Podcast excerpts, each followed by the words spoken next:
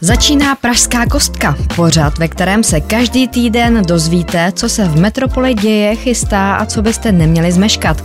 Čekají vás zprávy z ulice, dopravy i kulturní scény. Vítá vás Pavlína Kosová. Jak se bydlí v Praze, kdy a kde se postaví nové byty, nebo jak se promění metropole do roku 2050, i to se dozvíte v Pražské kostce. Do Expressu totiž dorazí Ondřej Boháč, ředitel Institutu plánování a rozvoje hlavního města Prahy. Řeknu vám taky, jaké jsou aktuální změny v dopravě, kterým místům se tak raději vyhnout. A nebudou chybět ani pozvánky na kulturní akce. Tentokrát budou v hlavní roli fotky. Pražská kostka začala, máte se na co těšit. Pražská kostka s Pavlínou Kosovou. Jezdíte tramvají přes malou stranu, třeba do práce nebo do školy, tak to vás teď nepotěším. Na dva měsíce totiž bude malá strana bez tramvají. Začaly opravy tramvajové trati v úseku Újezd Malostranská. Práce potrvají až do konce března, kudy pojede náhradní doprava, popsal Expressu Jiří Vodrážka z dopravního podniku. V chvíli, kdy práce probíhají v ulici Letenské, to znamená v té severní části, tak vlastně náhradní doprava jezdí mezi Újezdem a Malostranským náměstím v té druhé etapě, kdy práce probíhají v té jižní části v ulici Karmelické, náhradní doprava jezdí mezi Malostranskou a Malostranským náměstím. Co se týče tramvajové dopravy, po objízdné trase jsou vedeny pravidelné linky 2 a 18, ostatní linky jsou upraveny na obou koncích té, toho uzavřeného úseku. Omezení tramvají mezi újezdem a Malostranskou se netýká jen těch, kteří jezdí městskou hromadnou dopravou. Uzavírka komplikuje život i řidičům na levém břehu Vltavy. Magistrát plánoval ulehčit protějšímu Smetanově nábřeží, a to tím, že tam omezí průjezd aut. Zatím ale bez úspěchu. Potvrdil to náměstek primátora pro dopravu Adam Scheinher. Praha 1 to odmítla a my to budeme pevně sledovat, jaký průběh to má a případně uděláme okamžitý zásah během těch prací. Do další etapy vstoupila i stavba nové tramvajové tratě Divoká šárka Dědina. Práce v Evropské ulici potrvají do poloviny dubna a přeruší obousměrný provoz tramvají v úseku vozovna Vokovice Divoká šárka. Podrobnosti připojil zástupce dopravního podniku Jiří Vodrážka. Po dobu vlastně těch prací v té první etapě bude tento provoz vyloučen, linka 26 bude ukončena ve vozovně Vokovice, přímo vlastně v areálu vozovny, linka 20 bude končit na Červeném vrchu. Náhradní dopravu zajistí pravidelné autobusové linky. A ještě poslední info ze světa dopravy, které bude zajímat především milovníky retra. Dopravní podnik zprovoznil další zrenovovanou retro tramvaj. Typ K2 z roku 1977 nasadili na třech linkách. Na běžné číslo 23 a na historických číslo 41 a 42. Kudy bude retro tramvaj jezdit, popsala mluvčí podniku Aneta Řehková. Tramvaj K2 bude jezdit na nostalgické lince číslo 23, to znamená v úseku Královka, Malovanka, Hládko, Prusnice až na Zvonařku, na historickou linku číslo 42, která vede historickým centrem Prahy, funguje na principu hop on, hop off a tato linka je v provozu vždy jen v sobotu a v neděli a ostatních svátcích. A teď zamíříme na pražské výstaviště. Loni na výstaviště Praha zavítalo přes 2 miliony návštěvníků. Za úspěch jeho vedení považuje i převzetí Holešovické tržnice pod svou zprávu. Teď ale musíme pokračovat ve stávajících rekonstrukcích, říká předseda představenstva Tomáš Hýbl. Připravujeme nebo probíhá rekonstrukce divadla Spirála, probíhá rekonstrukce střech křížikových pavilonů Lapidária a budova, ve které stojíme, restaurace Bohema, byla kolaudována před Vánoci, takže další dokončená část vlastně prostorů u nás na výstavišti. Express. Express. Pražská kostka s Pavlínou Kosovou. Jak se změní hlavní město? Co nového se postaví? Téma následujících minut. Hostem Pražské kostky je Ondřej Boháč, ředitel Institutu plánování a rozvoje hlavního města Prahy. Vítám vás na Expressu. Dobrý den.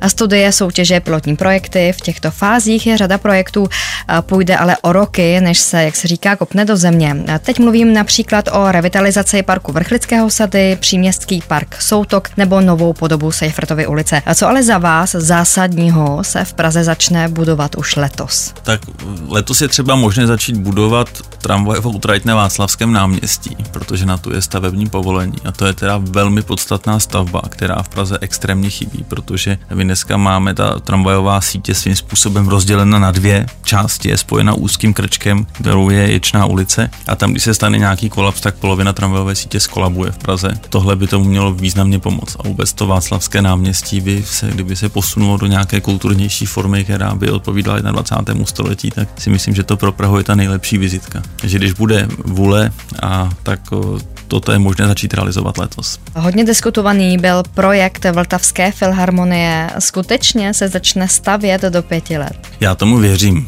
protože je na tom velká schoda, je proto velká podpora myslím si, že tady v té společnosti je snaha už dokázat, že jsme také schopni postavit nějakou budovu, která může být krásná, která může být současná, která Prahu krásně doplní a rozhodně ne zničí. A když se díváme, tak všichni, když sem někdo přijede, ptá se na novou architekturu, tak je všichni posílají tančící domácímu domu. To už je nějakých 25 let nebo 30, jak dlouho já přesně teď nevím z hlavy. Myslím si, že je na čase eh, se posunout dál. Bavili jsme se o tom, kdy se začne stavět, ale kdyby poprvé mohl zaznít na nové Vltavské filharmonie nějaký koncert. Tak my věříme, že v roce 2032, eh, nicméně snad už eh, ten prostor bude upravenější dřív, ta stavba nějakou dobu poběží, také se nějakou dobu budou dělat interiér té budovy a podobně. Asi chci zdůraznit, že ta filharmonie není vlastně ten, ty koncerty, to je zlomek toho provozu, který tam je, to jako kulturní společenské centrum, které vlastně žije sedm dní v týdnu, 365 dní v roce a ten, ty koncerty jsou vlastně pokud tak večer nebo někdy přes den je to vlastně zlomek toho provozu, tam toho bude daleko víc, je to nějaké společenské centrum, budou tam významná veřejná prostranství, bude to asi turisticky atraktivní, bude to symbol Prahy, je to na hraně velkého území bubnizátory, takže to může přinést tomu městu velikou energii, kterou hodně potřebuje. Jakým místem bude Praha v roce 2050? Teď možná překvapivě neřeknu fyzickou stránku. To znamená jako budovy, které by měly stát, neměly stát. Já bych si hrozně přál, aby si zachovala velikou hodnotu, kterou má, a to je, že Praha je proto je ošklivý termín sociálně prostupné město, ale v praxi to znamená, že tady bydlejí chudí lidi vedle bohatých, nejsou tady žádný geta a může tady normálně bydlet, žít střední třída, nemusí sem dojít třeba z Lise nad Labem nebo Pardubice. Tak myslím, že tohle dneska Praha uchováno má, má to jako veliký dědictví a o to se máme starat. Jak vyřešit bytovou situaci v Praze? I toto téma proberu s Ondřejem Boháčem, ředitelem Institutu plánování a rozvoje hlavního města Prahy, který je stále hostem Pražské kostky. Jak zařídit cenově dostupné bydlení v Praze, třeba pro mladé rodiny? Tak otázka, co to je cenově dostupné bydlení, to téma je hrozně složitý, jo, protože má, má hodně poloh. Jedna věc, že tady objektivně je nedostatek bytů, je jich málo, staví se málo. Trochu máme pocit, že ten vývoj toho města je ukončen, ale když si vezmeme, že třeba za první republiky Praha vyrostla z 300 na 650 tisíc, tak se jako zdvojnásobila za těch 20 let. Tohle se pořád v tom městě děje, do toho města pořád přichází noví lidé, my se o ně nějakým způsobem musíme postarat. Takže se nedá říct, jděte bydlet jinam, to prostě není možný. Druhá rovina je samozřejmě, kdo ty byty staví a jak. Tady jsem přesvědčen o tom, že je potřeba využívat vlastně všechny možnosti, které město má, nějakým způsobem eh, podporovat soukromou výstavbu, ale zase za daných regulativů, to znamená, město má dát nepřekročitelné regulace, ale tam naopak ten, kdo je naplňuje, tak má být naopak podporován v tom, aby ty byty stavěl. Město má samo stavět svoje bydlení, nájemní bydlení, které může poskytovat třeba potřebným profesím a v neposlední řadě město má podporovat i různé družstevní bydlení, baugrupy a podobně. To dneska je hodně okrajový segment asi to vždycky bude okrajový segment, ale dá se, dají se tady těm projektům významně zlepšit podmínky. To znamená, je to jako paleta nástrojů a my musíme používat všechny. To je jako klíč. Určitě se má zvýšit podíl nájemního bydlení a tím se dostávám k tomu té třetí poloze. U nás je hodně vnímáno, že to bydlení je, že vlastně vlastnické bydlení ten je jediný správný ideál. Bydlím ve svém bytě, mám svý místý. To je model, který tady trochu vznikl v 90. letech a dnes se dál. Je to asi pochopitelný a srozumitelný. My velmi často máme tendence ukládat vkládat peníze, pokud nějaké máme do nemovitostí, protože to vnímáme jako bezpečnou investici. Ale myslím, že tohle se proměňuje a že, bude, že ten podíl nájemního bydlení třeba u těch mladších generací bude naprosto přirozeně růst, protože ono to má jiné výhody. Máte nějakou větší mobilitu, nejste na to tak vázán, můžete se s nás stěhovat třeba kvůli zaměstnání nebo školám a že to nájemní bydlení vlastně přestává být ostuda nebo neschopnost, nebo nevím, jak to nazvat. A myslím si, že tohle to taky vlastně pomůže, nebo je to jeden z nástrojů, jak s nás tu bytovou krizi zvládat. Kde všude se teď staví nové byty? Je to centrum města anebo spíše okraj? V Praze se daří konečně, byť ne úplně rychle, ale otevírat eh, ty brownfieldy. Prostě jsou místa dneska nepoužívané prostory ve městě, které by se měly především zastavět a to se pomalu děje, eh, jak tady na Smíchově, tak eh, na, na Rohanu, tak na Žižkově, těch bývalých nádražích, snad se také blížíme k těm bubnům a podobně. Je také zřejmé, že jenom to nestačí, to znamená, předpokládáme, že se děje se výstava i v okrajovějších částech města, ale z pohledu fungování města samozřejmě čím víc lidí bydlí uvnitř a ne na okraji nebo za Prahou, tím prostě to pro to město je ekonomicky, ekologicky daleko lepší.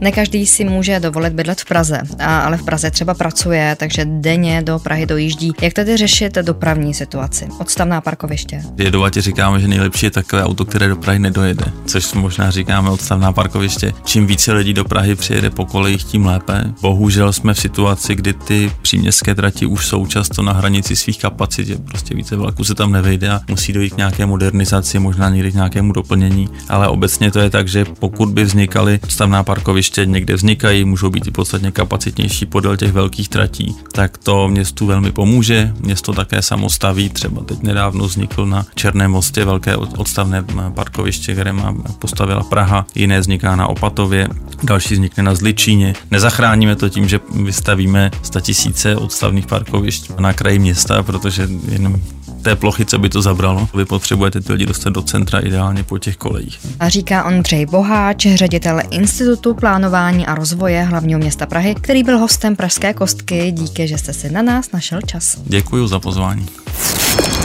Pražská kostka. Na Expressu. Pražské kostce jsme mluvili s Ondřejem Boháčem, ředitelem Institutu plánování a rozvoje hlavního města Prahy o tom, kde všude se budou stavět nové byty. A to vám ale nepomůže, pokud potřebujete bydlet hned a nemáte moc tučnou výplatu nebo několik milionů v bance. Jak tedy řešit drahé bydlení v Praze? Jedním ze způsobů je spolubydlení. Větší byt každý má ideálně svůj pokoj, ale společná je kuchyň a koupelna. Takhle dřív žili převážně studenti, kteří nedostali koleje nebo prostě chtěli bydlet na privátě. Trend spolubydlení ale láká stále více Čechů a nejde jen o studenty, alespoň podle Františka Brože z webu bezrealitky.cz. Mohou být třeba po rozvodu a rozdělení společného mění manželů, kdy museli jeden nebo druhý nebo oba opustit nebo třeba prodat tu eh, rodinnou domácnost. A pro ně to spolubydlení může být přijatelným eh, dočasným řešením. No a začíná být i atraktivní třeba pro starší osoby, které si tak kompenzují eh, růst životních nákladů. Pokoj v Praze si můžete pronajmout za pár tisíc. Jeho cena se ale může vyšplhat až k částce, kterou byste zaplatili za pronájem garzonky. Záleží, kde chcete bydlet. Jestli potřebujete výhled na Karlův most, nebo vám bude stačit pohled z okna na některé z pražských sídlišť. Byty ke spolubydlení se ale lidé pronajímají především v centru. Které pražské čtvrti teď nejvíce frčí i to Expressu, popsal František Brož z portálu Bezrealitky. Počet takových těch nabízených samostatných pokojů nebo třeba částí rodinných domů se eh, v některých lokalitách meziročně až zpětinásobil. Týká se to především center měst, jsou velmi oblíbené byty třeba na Letné, v Praze, eh, na Žižkově, Vinohradech, Smíchově nebo Vršovicích. Jsou to tedy ty lokality nejvyšší cenou a dobrou kvalitou života. A už za chvíli se v Pražské kostce přesuneme na Čech Press Foto, tak zůstaňte s námi. Express. Express. Pražská kostka. S Pavlínou Kosovou pes, který sedí u těla svého pána, zakrytého dekou. To je fotka, kterou na Ukrajině pořídil Vojtěch Dárvík Máca a právě tento snímek se stal fotografií roku 28. ročníku Čech Press Foto. Mezinárodní porota vybírala ze 6 tisíc snímků. Na slavnostním vyhlášení v Národním muzeu, které doprovázely taneční pasáže umělců z Cirkla Putika, byla reportérka Kristýna Tůmová.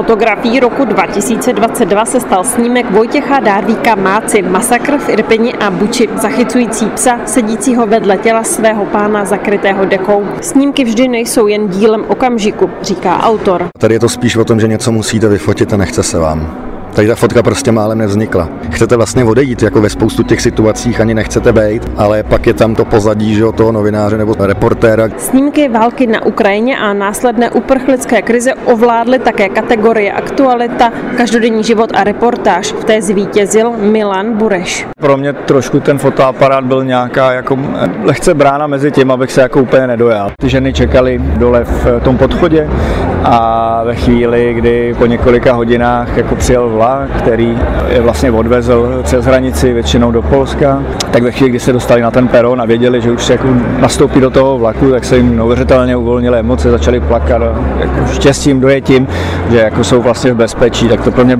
z naprosto jako nejsilnějších okamžiků. Vítězem kategorie umění a kultura je tedy Lukáš Líba, ekonomia Stovky snímků 120 českých a slovenských fotografů až do 31. července vystaví ve třech sálech Národní muzeum Kristina Tumová Express FM. Posloucháte Pražskou kostku. Informace z pražského dění. Na Express FM. Řadíte se mezi knihomoly, nechcete si knížky kupovat a čtečka není to pravé pro vás, tak to určitě máte průkazku do knihovny a následující zpráva vás potěší. Pražská městská knihovna letos plánuje otevřít dvě nové pobočky v Libni a na Petřinách. Jako první by provoz ještě před prázdninami měla zahájit ta v Libni v barokním areálu Lévitova mlína ze 16. století. Co v ní čtenáři najdou, popisuje mluvčí knihovny Lenka Hanzlíková. Nice se adoptuje právě pro účely knihovny, ale nejenom knihovny, ale také kulturního centra. Takže mělo by tam vzniknout knihovna v jednom patře s kavárnou a potom ve spodním patře v budoucnu i kulturní sál, potom ještě nahoře na půdě výstavní sál. V Libni knihovna chybí 30 let, tu nejbližší v Karlíně vyplavila voda v roce 2002. Pobočka na Petřinách pak zahájí provoz na podzim a bude fungovat také jako kulturní centrum. Podrobnosti se Express dozvěděl opět od mluvčí knihovny Lenky Handlíkové. Bude mít v suterénu právě kulturní sál, multifunkční, to znamená jak pro filmové projekce, tak třeba i pro menší taneční projekce, pro hudbu, přednášky, autorská čtení a podobně. Přízemí bude taková v podstatě pochozí zóna i s průchodem do zahrady, kde budou moc lidé trávit svůj volný čas. Zdražování si nevybírá a dotklo se tak i světa knihoven. I městská knihovna musela zdražit oblíbenou rezervační službu, a to o 150%. Místo 10 korun teď čtenáři za zarezervování a převzetí knihy na vybranou pobočku zaplatí 25 korun. Další poplatky ale knihovna podle mluvčí Lenky Hanzlíkové zvyšovat neplánuje. Zároveň stále držíme strategicky nízký evidenční poplatek, to znamená poplatek za zápis čtenářů do knihovny. To je 60 korun na rok pro dospělého a je potřeba říct, že seniori nad 70 let mají knihovnu zdarma, děti do 15 let mají knihovnu zdarma a také handicapovaní občané. Kdo se bál, že knihy, tak jak je známe teď, papír, vazba, budou brzo kvůli modě e-knih minulostí, tak toho teď uklidním. Alespoň tedy, co se týče nakladatelství Argo. Pro něj je totiž stále stěžejní prodej vázaných knih. Rozšiřování nabídky e-knih podle ředitele Milana Gelnara není v plánu. Není možné se no, uživit vydáváním e-knih. Za prvé se poměrně snadno kradou, takže jako jich jsou jich plné úložiště. Tam se nevrátí náklady, jestli se od titulu, kterého prodáme třeba například 1500 výtisků ročně, papírově, jestli tě, ten počet stažení je třeba 30-40 kusů placených, tak eh, to prostě není o ničem. To je jenom takový doplněk. Express. Express. Pražská kostka. S Pavlínou Kosovou. Několik let putovala výstava Imaginárium divadla bratří Formanů a jejich přátel po velkých světových městech. Z Holešovické tržnice se teď přesunula do Chvalského zámku v Horních Počernicích. Interaktivní expozice ukazuje tajuplný svět kočovných divadelníků a své rázných výtvarníků a oslavuje lidskou tvořivost a řemeslo. Podívat se na ní byla reportérka Kristina Tůmová. Princip té výstavy je skutečně vytvořit společně zážitek. Imaginárium můžete procházet a hledat jednotlivý výtvarníky, ale můžete na to úplně zapomenout a projít si to jako jeden zážitek. Včetně toho objevování, toho dotýkání se. Popisuje expozici výtvarník Matěj Forman. Ta se rozkládá v několika místnostech prvního patra Chvalského zámku a také ve sklepení. Své dřevority a zhruba desítku hybohledů tu vystavuje třeba Pavel Macek. Pokud točíte páčkou v okýnkách hybohledu, tedy ve čtvercové dřevěné krabici, uvidíte unikátní hýbající se svět dřevěných postaviček.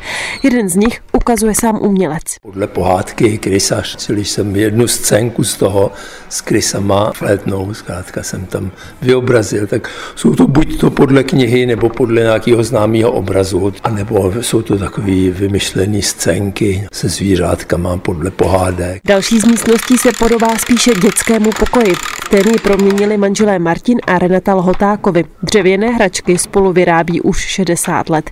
Podle Lhotákové hračky ze dřeva vždy uhranou každou generaci. Jedna hračka následuje další a s mým mužem od 15 let se zabýváme v podstatě denně výrobou hraček. Dřevěná hračka v určitým věku je pro každé dítě zcela normální věc. Nenapodobitelné kouzlo expozice umocňuje také hudba, jako u moře nebo u rybníka. Právě tam vás přenese jedna z instalací. Naproti tomu moři, tomu, tomu, tomu snu o moři, je vlastně zase jakoby sen o rybníku. A to je to práce Veroniky Podzimkový, která ze starých e, železných žehliček vytvořila takový kachní hejníčko. Tak je to nasvícený a, a tak je to, jako bych řekl, instalovaný se všema světýlkama kolem, že skutečně jako já jsem okouzlen. Dole je výstava už trochu jiná, pojatá více scénograficky. Návštěvníkům nabízí vstup do tajemného světa. Řekněme tajemného lesa trošičku, takže jsme pracovali hodně s, s takovou přírodní dekorací vytvořenou z klacků, z větví. Obřípek se Somaňáskové divadlo nebo klasická hra Dáma. I to najdete dole ve sklepě. Úplně nejkrásnější je, když do maminka nebo rodiče nebo prarodiče s dětma jako krok za krokem asi to nějak užívají společně. Vidíte tatínek, jak hraje dámu nebo šachy v nějakém koutku. Největší výstava na Chvalském zámku trvá do 11. června. Kristina Tumová, Express FM. Z Pražské kostky to bylo vše. Už za týden tu ale budu znovu opět s novinkami z Prahy. Na Express FM se na vás těší Pavlína Kosová.